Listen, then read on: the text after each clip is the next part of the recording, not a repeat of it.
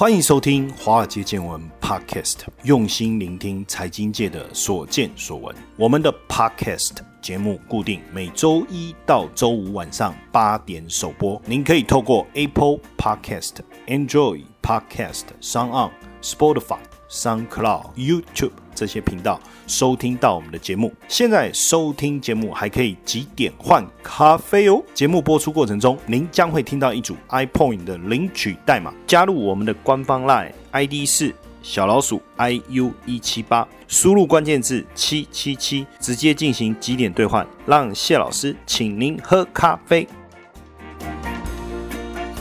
Good evening, my friends。大家好，我的好朋友们哦，我是谢承彦谢老师，欢迎收听《华尔街见闻》Podcast。美东时间呢、啊，二十九号晚上九点，也就是台湾三十号上午九点，将会举行美国总统大选第一场电视辩论会，精彩可期呀、我觉得会比最近我所看到的任何一部电影更精彩啊！这个是非常的期待啊！三十号上午九点啊，我我一定也会准时。现在不用守在电视前面了、现在你用电脑、手机都可以观看了，非常的方便。诶，但也就在这第一场辩论会之前，我们却看到美国华盛顿邮报跟美国广播公司就 ABC 所公布最新的美国大选民调，民主党候选人拜登啊，暂时领先川普十个百分点。哎呦，本来川普的民调有稍微拉近，怎么最近又拉开了哈？那根据华邮啊跟 ABC 合作的民调啊，如果就只考虑民主党跟共和党哈，拜登是民主党，哦，川普是共和党，就考虑这两党的话，支持拜登是百分之五十四。支持川普是百分之四十四，那对川普来讲，这样的民调当然不好啊，因为过去八十一年来，美国的近代历史上，在任总统很少在没有在选前民调大幅度领先，何况还落后这么多。那在施政的评价上，当然就经济上面的人是百分之五十二啦，防疫的人对他的肯定只有百分之四十啦，那百分之五十八是不认同他的防疫表现啦。我觉得这个就是为什么拜登民调能领先的一个主要原因了哈。当然，呃，现在反映出来，美国两大大党的支持者也确实是两极化，川普的支持者呢对选情还是相当乐观哦。那不喜欢川普的里面有百分之五十九认为川普如果连任对美国是一大危机。不过呢，这种选前的民调到底能不能反映大选的结果？像两千年跟二零一六年都出现了一个最后选举的结果跟民调不一致的一个情况，有时候也说实在也不一定。但是呢，这一次当然我觉得变数也很多。其中一个呢，因为这次可以邮寄投票，对不对？可能投票的民众当中有百分之四十六说十一月三号当天亲自投票，那有百分之五十说，哎，要邮寄投票。那会亲自投票的人当中，川普的支持者比较多，比例大概是五十八比三十九。那拜登的支持者呢，比较倾向于邮寄投票，比例是六十七比三十一。这个也是挺有趣的哦。那也因为呢，川普民调的一个落后啊，所以现阶段来讲，对川普而言呢、辩论会就是他非常重要的一个主战场哦。所以很有趣的事情，或是很讽刺的事情，川普最近在批评他的对手拜登，说他的精神状况跟健康状况不适合当总统。不过，川普也只比拜登少三岁而已啊，不是吗？哈，那因为他说川普自称一百八十年前就进了参议院，所以川普就在 Twitter 啊发文讽刺说：“哎，那你在辩论之前，我要先给你做药检哦，因为怎么可能有人会活一百八十岁？哦，超过一百八十岁，其实也是很有趣的一个交锋啊。不过就拜登来讲啊，他确实我觉得发表了一些还不错的了哈，就是他从政的一个初衷，挽救民众生命跟社会议题的部分谈了很多，包括从大火到洪水到校园的枪击案到公共卫生的问题，这也是他从政的一个原因呐哈，希望帮助大家改善这些环境。那当然就里面一句话，他讲到说他。一百八十年前进参议院的时候，就是希望帮助大家改善这些事情。那这个点就被川普拿来攻击哈。这场辩论会大家为什么会觉得精彩哈？因为川普就是一个政治素人，那他的一个演讲风格有别于以往过去去我们看到的甘乃迪也好，雷根也好，怎么讲就是慷慨激昂的长篇大论，对不对？激励人心的这种演说，还是说像奥巴马这种细致优雅、让人欣赏的一个演讲风格，他也不是，反正他就是。实境秀的概念，娱乐家的风格哦，甚至很像职业摔跤手那种花俏的那种混乱，甚至偶尔撂几句黑帮大佬的话的那种纽约客的风格，甚至他就自比为说总统辩论就是一个铁笼格斗，反正就是同一码事啦，只是没有那么激烈而已。简单来讲，他就是是不会温良恭俭让，对不对？那上次跟他辩论的这个希拉蕊啊，他确实他说他跟他辩论过，那种感受应该是最明确。他说反正他也不在乎你要回答问题，他也不管给你的资讯是不是正确，反正他就是羞辱你、霸凌你。你知道当时辩论过后，民调都认为希拉蕊是赢家，但是最后选上的还是这个言辞犀利的政治素人。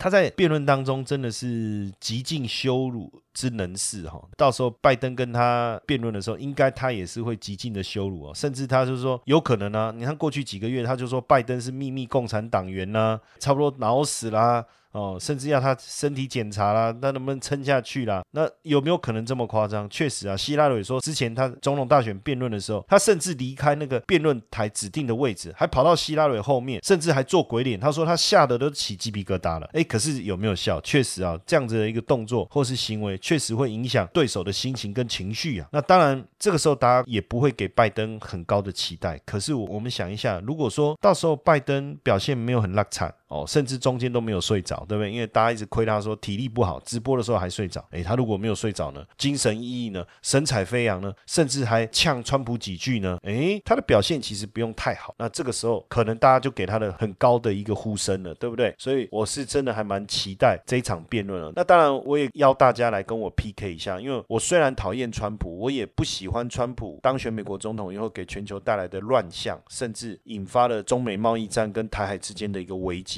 然后把台海危机升温拉高以后，再卖武器给我们，哇，真的是商人手腕，对不对？但是我就是赌他会选上，我觉得这种人太可怕了，他就是会选上这样。那如果你觉得拜登才会选上，欢迎来跟我 PK，到我们的华尔街见闻的脸书的粉丝页上面留言，你认为？拜登会选上，当然麻烦一下，先加入我们粉丝页，按个赞，成为粉丝，好不好？支持一下，那你就留言说拜登会选上。那如果拜登会选上，我认输，那我们会送大家 iPhone 的点数，请大家喝咖啡。再来，我们继续看下去哈。这里面呢，我觉得最近呢，让我觉得华尔街是不是也开始抛弃川普了？为什么？因为竞选一定要募款，对不对？可是拜登竞选募款的金额竟然是川普的五倍耶！哎呦，也就是说，华尔街现在认定谁会选？上是不是拜登？为什么呢？因为川普目前华尔街募款的情况真的不是很好。那冷落川普的也不只有华尔街哦，包括房地产啊，大部分的行业。虽然说川普是说未来四年还是低税收、宽松监管、聚焦股市，那这样华尔街应该比较喜欢他吧？因为拜登的策略是什么？他说要提高税率，不但会导致十大银行的利润每年减少至少七十亿美金，而且肯定会成为华尔街噩梦。但是我们看到募资的结果是怎么样？证券投资行业向川普的团队相关的外部组织捐赠一千零五十万美金，但是捐给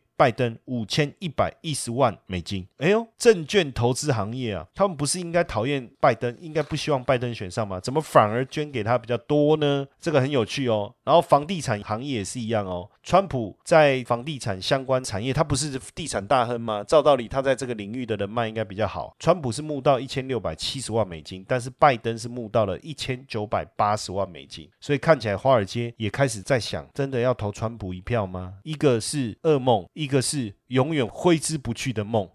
那现在包括三千五百家美企里面哦，包括特斯拉、福特汽车、加德堡都要对川普政府提起诉讼，因为重点就是三千亿美金的中国商品加征关税。这件事情哦，那控告的对象就是美国贸易代表，还有美国海关及边境保护局，认为说美方借由第三四轮的加征关税来非法激化中美贸易战，他们提出异议了哈，也就是说他们控告川普政府没有遵守行政程序哦。汽车零件制造商德纳公司啊，他提起的诉讼文件里面是说，美国川普政府没完没了的贸易战影响了美国进口商从中国进口的上百亿美元的商品，包括。对两千亿美元课征百分之二十五关税，对一千两百亿美金课征七点五帕关税这件事情，连包括重型卡车制造商富豪北美集团，还有汽车零件商 Pep Boy。哦，甚至连 Rolf Lauren 也参与在控诉当中哦，所以基本上我们从美国的企业，从华尔街的角度来看，确实对川普是不是很喜欢了哈？那这个是外患，对不对？可是我们发现他自己内部也有很多问题被盯上了。那这一次的辩论大会中，会不会被提出来讨论？更严格的讲，是拜登能不能拿这件事来跟他辩论，能不能辩出一个输赢，还是根本拿他没辙哈？因为根据纽约时报的报道哈，川普超过二十年的税务资资料显示哦，在他赢得大选那一年，以及第一年入主白宫那一年，就付了。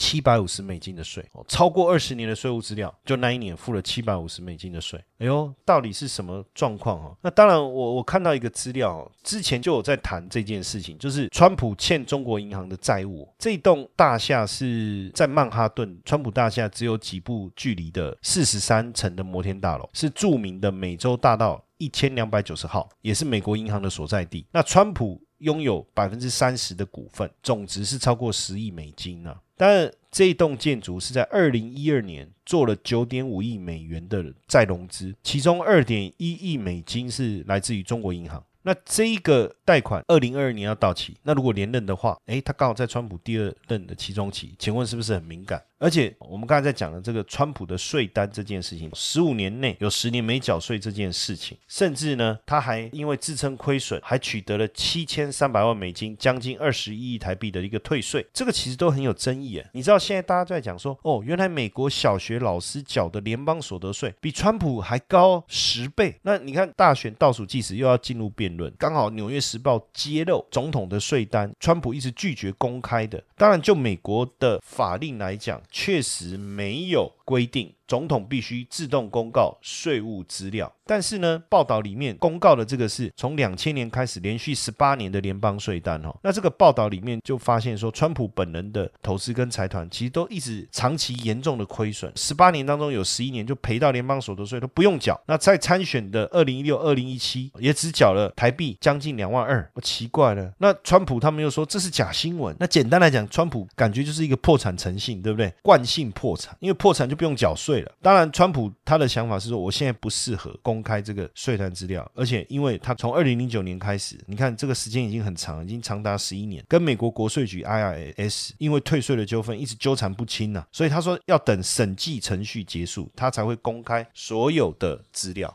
但我们去完整的了解这整个内容，实际上揭发了什么样的讯息？第一个，川普集团有智慧的一直在赔钱，很奇怪哈，一直赔钱的公司可以一直存在，然后感觉上他一直在赚。大钱，我们看他一直在赚大钱，可是实际上他却说他一直在赔钱。他的房地产开发两千年之后就无法赚钱，一直在赔钱，而且持续扩大，到现在还在赔钱。但问题是，川普频繁度假招待国宾的佛罗里达海湖庄园呢，还有他的高尔夫球俱乐部啊，就是这个钱坑，所以让他都不用缴税，而且还能拿退税，很奇怪。然后呢，川普靠这个真人秀《谁是接班人》娱乐圈的收入，他说我都拿去补贴我的房地产本业，因为我房地产本业都赔钱了。那后来《谁是接班人》的商业价值大幅度的减损以后，本来川普想说利用选总统这个决定来带起这个品牌的一个行销，嘿 当然也没想到就这样竟然就选上。而目前川普本人超过四亿美金的债务，有三亿即将到期。哎，那如果川普连任失败，债务压力是不是会涌向川普集团？那他可能又要再宣布破产。那如果他连任成功呢？怎么讨这三亿？那也很奇怪，对不对？所以我觉得这一份报道，因为已经在美国的政治新闻圈引起非常热烈的讨论，大家关心的重点到底是什么？就是不在于川普缴多少税，而是很多商人也都会为了节税走这种左手赚钱右手赔钱的这种激烈的手段嘛，对不对？甚至直接破产，因为美国就是保护这些破产人嘛。真正的重点是，到底谁持有这些债务？高达三亿美金的债务是谁持有的？这些人未来要怎么讨债？如果连任，伦理问题怎么解决？怎么样接受人民的监管跟制衡？我觉得这才是我们要去讨论跟注意的。当然你会说关我屁事啊，我不是美国人。OK，fine，反正很多人他会觉得说，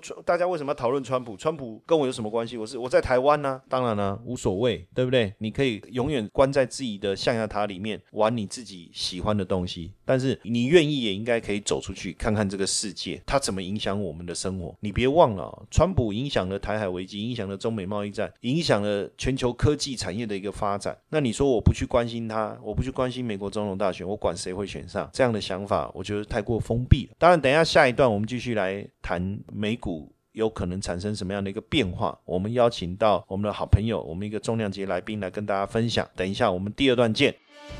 谢晨燕老师寻找接班人计划，操盘领航员，开创斜杠收入线上说明会，搜寻赖好友 at iu 一七八，输入关键字八八八。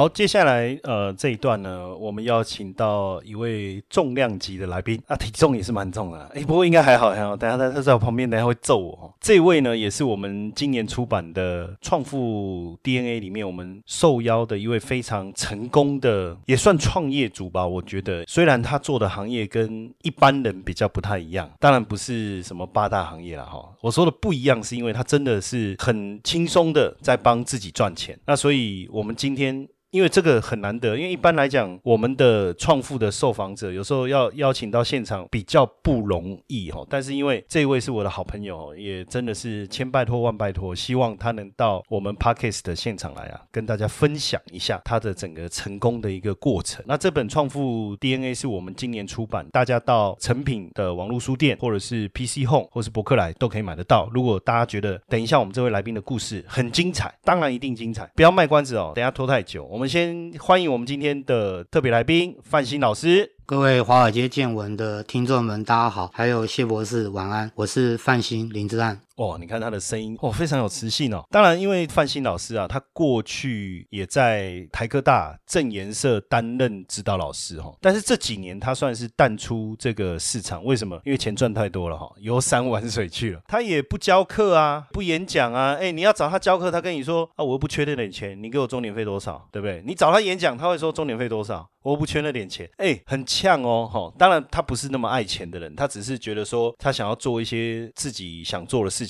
所以像一般的演讲或开课这种邀请啊，大部分是大概都是婉拒了。但是如果有好朋友，哎，真的邀请他，他也是很乐意哈。但这里面就有一个问题了哈，就是说大部分的老师啊，开课 OK 啊，演讲 OK 啊，那操作做的怎么样哈？我们先来问一下这个范新老师好了哈，操作做的怎么样？这件事比较重要，要不然那公规半波啊，几个吹后绿绿。大概拢讲啊就搞诶，对不对？会飞天会转地，好像一年能赚多少钱？我们来问一下，因为他去年成立他自己的操盘团队哦，而且他们也有国外的这个私募基金的牌照哈，算是私募基金的一个经理人了哈。但是对外他不讲他是私募基金经理人呐，不像我这么不要脸，我都说自己是私募基金经理人。哎，不过我是真的也有香港资产管理的牌照哈，也真的是私募基金经理人，但是他是比较低调，他就说没有没有没有，我们就自己的自营团队在操作这样，我就很好奇来问他一下。范鑫老师啊，你好像很厉害，你你今年赚多少钱？百分比的报酬率的。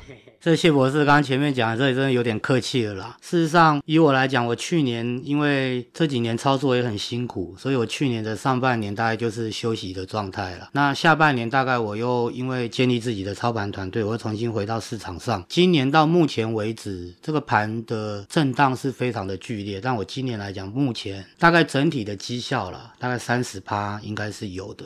今年整体绩效有三十趴，但问题是今年三月份股市大跌，那我不相信你三月的报酬会很好，应该也赔不少吧？谢博士，这个就有点不太了解。事实上，我们以今年来讲的话，三月份的报酬是最好，因为我们今年整体的操作，因为三月份美股出现一个相当大幅度的拉回嘛，那事实上其实我们大概在去年的十二月左右开始吧，我们大概就建立了。相当大部位的美股空单，所以刚好就赶上了三月份的那个行情，所以我今年应该整体以获利来说的话，三月份如果以单月当时的一个状况，三月份当时我们的获利应该是超过一百帕。啊，三月赚了一百趴，所以不过当然我吹毛求疵，所以后面几个月的报酬率就没有三月那么好，所以平均来讲，今年赚三十趴。没有啊，市场上就讲啊，空单赚得快嘛。那以我们三月份的获利，当然美股后面它那一个极短线的跌幅也是远远超过原本我们的规划预期外了。那随后其实五六七月美股也都反弹嘛。事实上，它大概从三月份那边的低点反弹上来，道琼呢，在这几个月大概都还是维持相对的涨势所以后面这几个月啊，其实。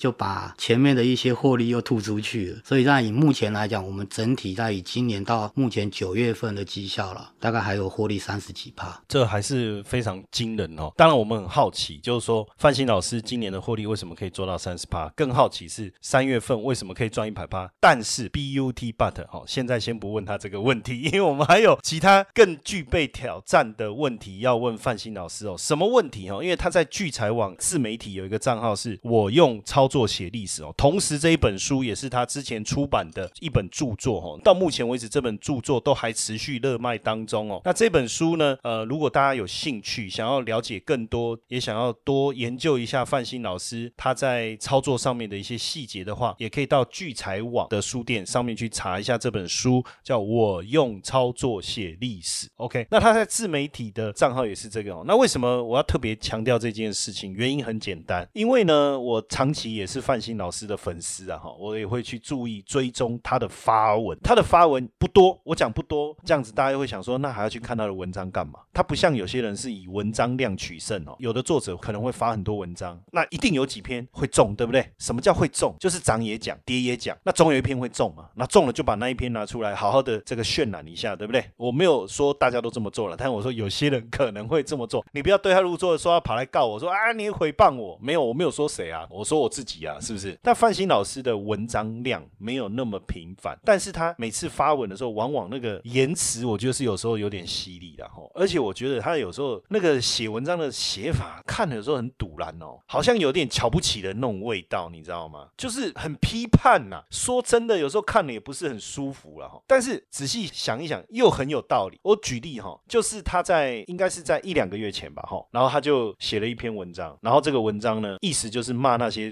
做多的人，他没有说是白痴啊，但是我觉得好像意思就是说这些做多的人自讨苦吃还是什么之类的，就是言辞非常的犀利。所以今天我们其实想问范鑫老师的是说，为什么你在这一次美股要大跌之前，你就这么武断？哈，讲武断也不对，讲果断哈。认为美股会下滑，但我这边先澄清一点哈，范鑫老师他讲美股会跌，对不对？后面他确实也让我们看到，因为他也是会公开他的一些，当然他不是在做招揽，好，我先声明一下，他就是在自媒体分享自己操作的心得。我们也确实看到他的部位操作这个美美国指数的部位，还有黄金的或是美元的一些部位，确实也照他自己所分析的想法去做操作，也确实有一些成果。当然我再强调一下，他并没有在招揽或什么，他就是分。讲心得而已哈，还有一个就是拿来打脸那些不相信他的人啊，我觉得那个挑衅的味道比较浓厚了哈。好，所以我想问一下范新老师哦，就是你也，我觉得也就开诚布公的啦。刚才我我也喂了不少。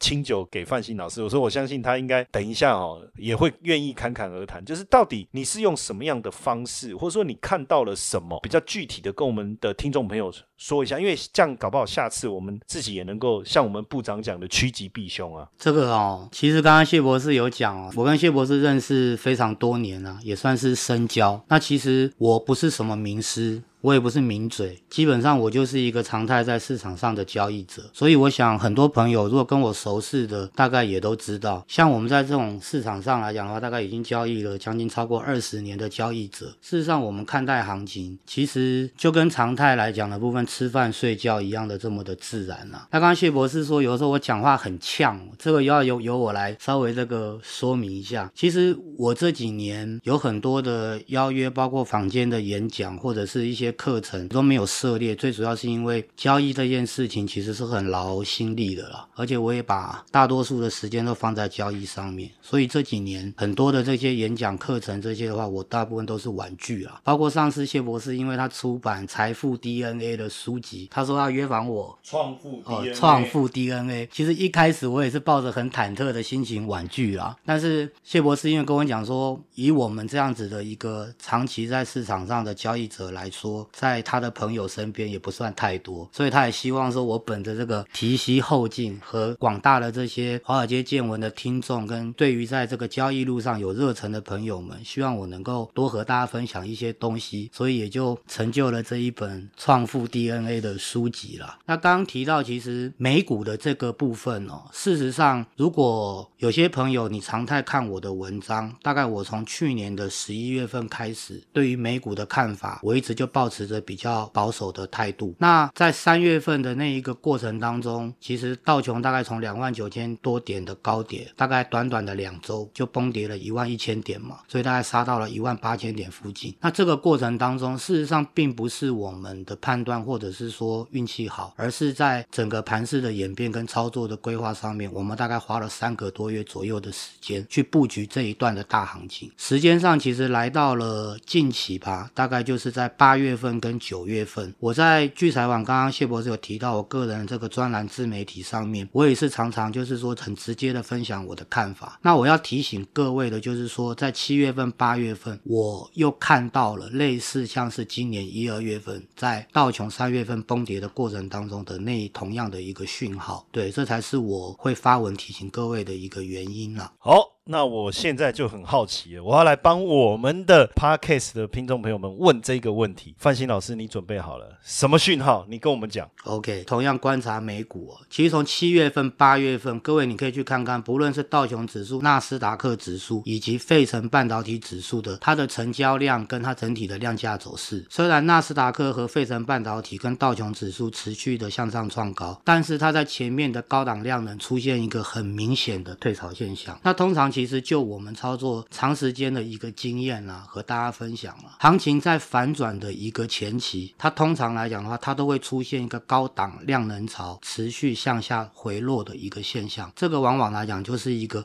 市场反转很重要的一个讯号。当然，就操作上来讲，很多人都会认为说啊，范鑫你就跟我讲什么时候会涨，什么时候会跌，什么时候行情会如何。其实就操作上来讲，我认为啦，没有人能够非常准确的预测到哪一天会涨。或者是哪哪一天会跌，但是我们可以看出来，就是一个中期来讲的一个走势，它到底是上涨或是下跌的几率要来得大。这个其实就我们在操作上面来讲的话，是一个非常重要的一个判断的一个方法啦。那刚刚谢博士也有问到，除了这个之外，我觉得道琼指数虽然礼拜五嘛，乍看之下好像很强，它又反弹了大概三百五十八点，但是如果你以它近期进入到九月份了，九月份来讲呢，走势来说是。上以道琼指数来讲，九月份它下跌的幅度大概是接近两千五百点，它也不是到了上个礼拜，或者是说来讲的话，这个礼拜礼礼拜三、礼拜四它才跌的。那如果以道琼指数的这个日线的观察来看哦，道琼指数其实它在礼拜四它已经杀到了接近年线的位置。如果你以它日线的形态来看，这个就是一个标准的头肩顶的一个形态了。所以虽然礼拜五道琼指数是反弹的，但是就我的看法。这个反弹也在预期当中，可是我认为道琼指数来讲，在头肩顶的形态成立了之后，跌破了季线，回撤了年线，这个大概在十月份之前有可能是最后的一个逃命反弹波。对，这个大概是我目前对于道琼指数的一个看法。接下来就是我们今天的彩蛋时间，iPoint 领取代码 F 二九二七。活动详情呢，请到下方的说明栏观看。所以等于呃，范新老师从量能潮的转变，哦，还有从形态上面来看。他认为说，呃，他们之前就提醒大家，他在他的这个自媒体上面就提醒大家，可能要小心后面这个行情的变化。那接下来呢？刚才你有提到十月可能会有个反弹逃命坡。那对我们的听众朋友们来讲，如果他有在操作这个美股的人，不晓得他们是操作什么，可能是 ETF，可能是个别的股票。那我不知道他们有没有用杠杆，是做短线还是做长线。但是 whatever 就比较整体的考量来看的话，您个人对不要说什么很长线。的，就是说到年底，还是说说穿了，你也只能就十一月三号以前给一点想法，因为十一月三号是什么日子，大家知道吗？不知道的自己去查，好不好？还有十二月三号也很重要，大概下半年有几个日子嘛？好，十一月三号很重要，十一月十一号光棍节，然后还有十二月十二号，还有一个是十二月三号，十月三号也很重要。这个日子很多人不知道，它往往在我们一年当中会产生很多的影响，因为那一天是我的生日啊，粉丝们知道哈，自己准备好生日礼物啊好不好？好。地址是上网查一下，丰燕财经台北办公室，好不好？直接寄到地址就可以。好，开玩笑，开玩笑。但是十一月三号，我我在这边还是不讲它到底什么日子，大家自己上网查一下。请范鑫老师，你觉得说你可以直接分析到年底，还是说你只能就十一月三号？之前分析，还是说十一月三号前后两段的一个操作，还是说甚至你到明年你都有办法做一个分析呢？跟我们讲一下你的看法好了。我给大家一个就是比较总瓜、比较明确的一个建议啦。也不是说看法，因为我已经讲过了，我们是常态在市场上的交易者，所以我不是分析师，我也不会跟大家讲那种就是说什么模棱两可的答案，因为操作本身以我们主观交易者，你说没有一个完整的策略跟规划，那是不可能的。那刚刚谢博士有提到嘛，十一月三号其实也不是什么大日子啦，就是已经也吵了很多年的这个美国总统大选的日子。哎，你怎么给我讲答案讲出来，本来要叫大家自己查一下。这个不用查了，这个因为我想说最近的新闻，大家天天都在电视上看到川普嘛，而且这个美中贸易战延宕了两年多，那川普现在对于中国的态度，我想应该有广大的台湾人跟台湾民众应该是觉得很支持川普了。像我个人来讲部分，我就觉得本着这个两岸目前来讲这个不协和的关系之下，我觉得有时候看看川普对待中国的态度也是蛮爽的。那就我的看法，我们也不要讲到年底或是美国国总统大选之后，我只跟大家讲，就是说以今年三月份来讲，道琼指数当时的这个跌幅跟跌势，我们之所以可以做对，那绝对不是偶然，也不是侥幸。那同样的情形，也就是说，来到目前大概进入到八九月份，我看到了一个相同的一个讯号，所以十月份会不会有可能复制美股今年道琼在三月份拉回的走势？我认为来讲，几率是非常大。那为什么就是说以几率来说，我认为我的看法是认为是非常大大的原因，不外乎几点。我们大家都知道，九月十七号那个 FOMC 来讲，刚刚开过了九月份第三个季度的会议嘛。那 FOMC 个会议决议，FED 还是维持原本的利率，它并没有任何扩大宽松跟降息的动作。那这也就预告了，就是说在十一月三号美国总统大选之前，那 FED 这边呢，应该也不会再有什么利率的决议或者是任何的改变的动作。那因为这个原因，各位也可以也很明显的看到，以美元指数近期来讲，这两个礼拜美元的走势。它的确是从前面来讲的低档，大概九十二附近来讲上升到九十四块半嘛。那也就是因为美元指数的上扬，它导致了道琼指数这一波的拉回。那我要提醒大家的是，各位如果记忆不是那么的欠缺的话，三月份美股的下跌其实跟美元指数来讲的急涨有非常大的一个关系。我记得当时大概在三月十五还是十七号吧，前后那两个礼拜，美元指数大概在短短的两周就向上急涨了八趴，于是也因因为美元的急涨，造成了道琼指数的崩跌。那我的看法是啦，美国在 FED 维持来讲的话，原始的利率不动之下，对于美元的短线上面是有一个激励的。效果，所以美元指数有没有可能在十月份，在川普的总统大选之前呢，再次就技术面向上的一个反弹的走势？那同时这个部分当然也就会连带牵动美股来讲的话，向下拉回作为修正的一个走法了。这个是我就目前啦，那进入到十月份也大概剩下没有几天，接下来我们要面对的是中秋假期，然后就会正式的进入十月份。那随着美国总统大选的脚步逼近，目前其实川普的。民调了，或者是说在国内的一些舆论啊，对于他来讲的选情，就目前来看，其实还是属于比较偏向劣势的嘛。那也就是因为这个原因，那美国总统大选的压力之下，川普有没有可能更加再挑起一些，就是比较偏意识形态的，不管是对于美中的关系，或者是南海的关系，或者是近期来讲的话，我们大家也看到一些新闻报道台海的关系，我认为这些也都是我们无法去预判跟掌握的事情。那当然，这些都是可能。潜在性的利空了，可是我认为行情的上涨和下跌，它不需要透过新闻或者是后续偶发的事件来作为交代。这个有觉得，其实在事前上面的话，无论是就目前的整体盘面的结构，还有目前来讲整个技术面的形态来说，我们都可以提前去做出一些判断了。那我要提醒各位的是说，在交易这个部分，其实获利与否，常常它真的不是多空的问题，它这个这个部分来讲，其实真的是你个人来讲一个策。策略上面调整的问题，还有心态的问题。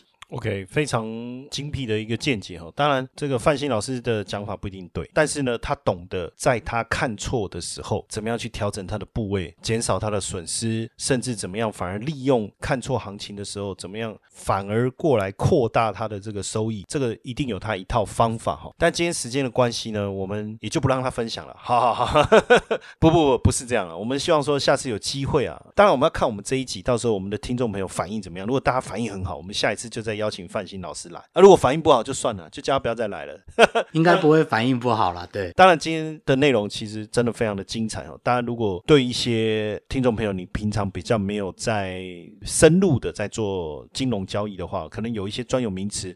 会稍微不理解，比如说 FOMC，比如说 FED，还有就是为什么呃美元的变化跟股市之间的变化，它的影响是什么？这个没有关系，这个以后有机会啊，我们都可以陆陆续续在我们的节目中啊，慢慢的跟大家分享。当然，我们也更好奇的就是说，那接下来如果说范鑫老师在遇到十月份结果没有大跌大涨，那他怎么办？对不对？而且不止十月，未来还有十一月，还有十二月，他长期的在市场做操作，那他怎么样去建立一套他自己的一个操作做的一个细节？在他出版的这一本这个我用操作写日历史的书当中，有操作观念，然后有操作的交易的心得跟交易的心法。我们当然迫不及待的很想要再一次有机会能够让范鑫老师来分享啊。不过今天真的碍于时间的关系，如果大家喜欢今天范鑫老师分享的内容，也千万不要吝啬在我们的留言板上面哦给我们评价。但很多人会说，老师你每次叫我们上去评论，可我都不晓得去哪里留言。好。那这样最简单、最直接，就到我们华尔街见闻的 FB 的粉丝专业，好不好？帮我们留言分享一下，就今天你这个节目的一个心得，你就说，哎呀，这个范鑫老师讲的真有道理啊！哈，像这样子，这个清新脱俗的人越来越少了哈。还是说啊，干胡乱一个，根本就是妈胡扯瞎扯，没关系，反正范鑫老师的个性就是没关系，反正我都经得起评论，反正你们爱骂就骂，反正他永远不会理你们的。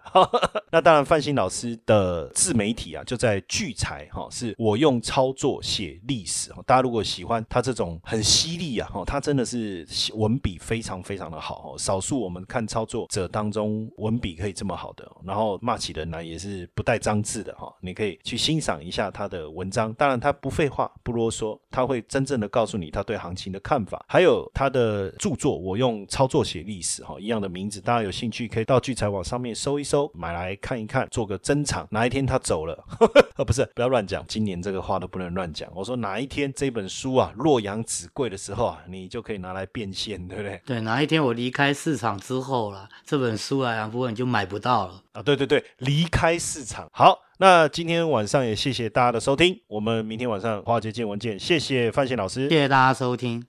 如果大家喜欢华尔街见闻 Podcast 的话，请记得给谢老师一个大大的五星评分哦。